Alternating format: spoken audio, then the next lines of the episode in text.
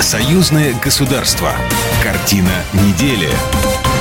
Здравствуйте, я Екатерина Шевцова. Это «Картина недели». В ней я рассказываю о том, что произошло важного в союзном государстве. Президент Беларуси Александр Лукашенко провел совещание по вопросам совершенствования правового регулирования банковских отношений. Россия и Беларусь совместными действиями противостоят давлению Западу. Выставка «Продэкспо» прошла в Москве, чем угощали белорусы. О главных событиях в союзном государстве прямо сейчас.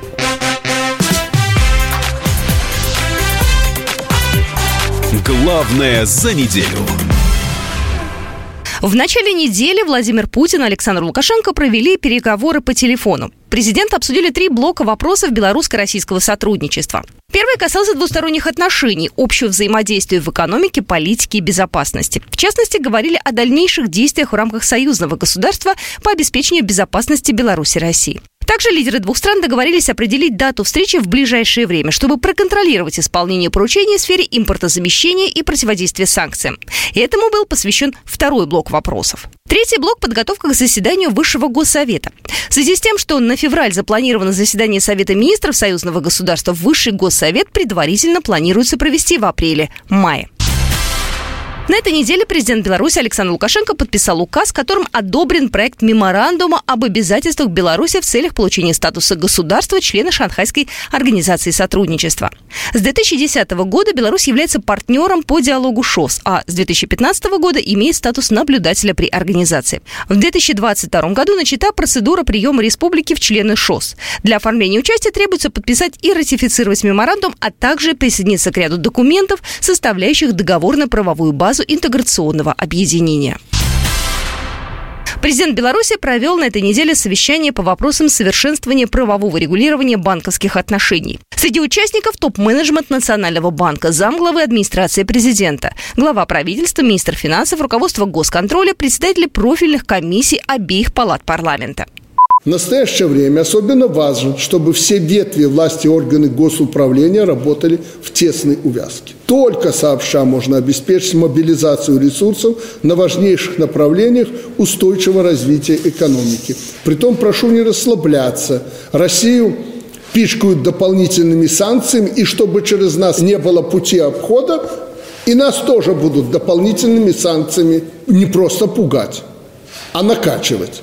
Ключевую роль здесь должны сыграть банки и Нацбанк как регулятор всей банковской системы.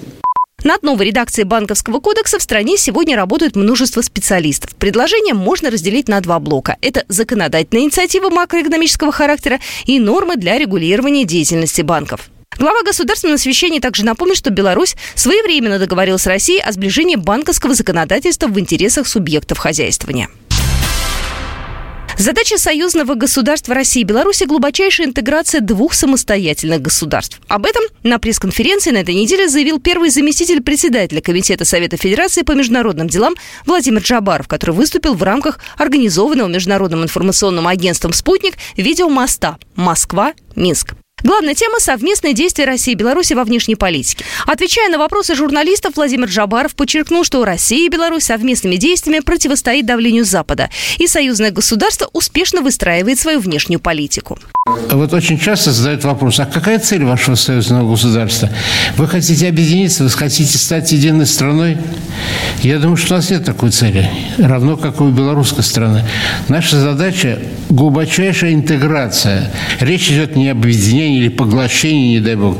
Беларусь – это самодостаточная страна. Говоря о координации внешнеполитических усилий Беларуси и России на международной арене, Владимир Джабаров заявил, что у сторон почти нет разногласий.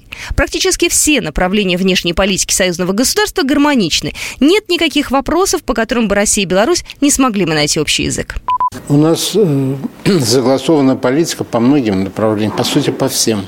Но в первую очередь это, конечно, по линии нашего экономического сотрудничества. У нас 28 программ, я говорил о них, они реально начали работать. Согласована политика в области внешних вопросов однозначно, потому что Беларусь приняла позицию России в отношении кризиса на Украине.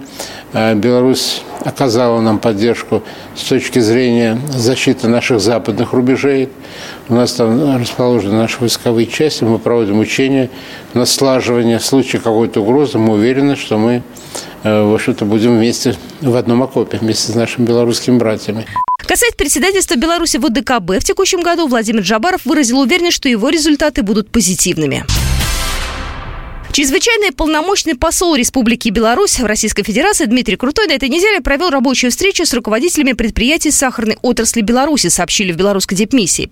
Одной из ключевых тем совещания стало повышение эффективности работы товаропроводящей сети на территории России, а также выход предприятий на рынки Восточной Сибири и Калининградской области. Представители предприятий проинформировали главу депмиссии о проблемах отрасли и их преодолении в условиях санкций, о мерах, принимаемых для развития экспорта белорусского сахара.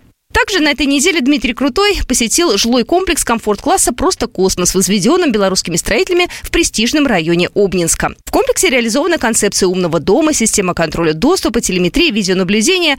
Э, застройщик «Белорусский квартал» первым в регионе установил в комплексе интерактивные детские качели и смарт-площадку.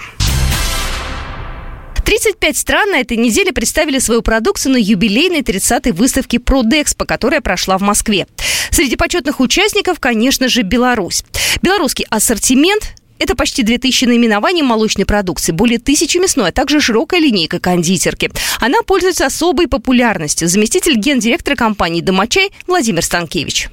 Много уникальных хлебов, да. у нас очень много э, различных хлебных десертов. Это и с семечками, с курагой, черносливом, фундуком, э, с изюмом новые добавки есть, с морковкой. Э, значит, ну и один из наших, так сказать, шедевров – это хлеб домочай ароматный, который мы поставляем для президента Республики Беларусь Александра Григорьевича Лукашенко.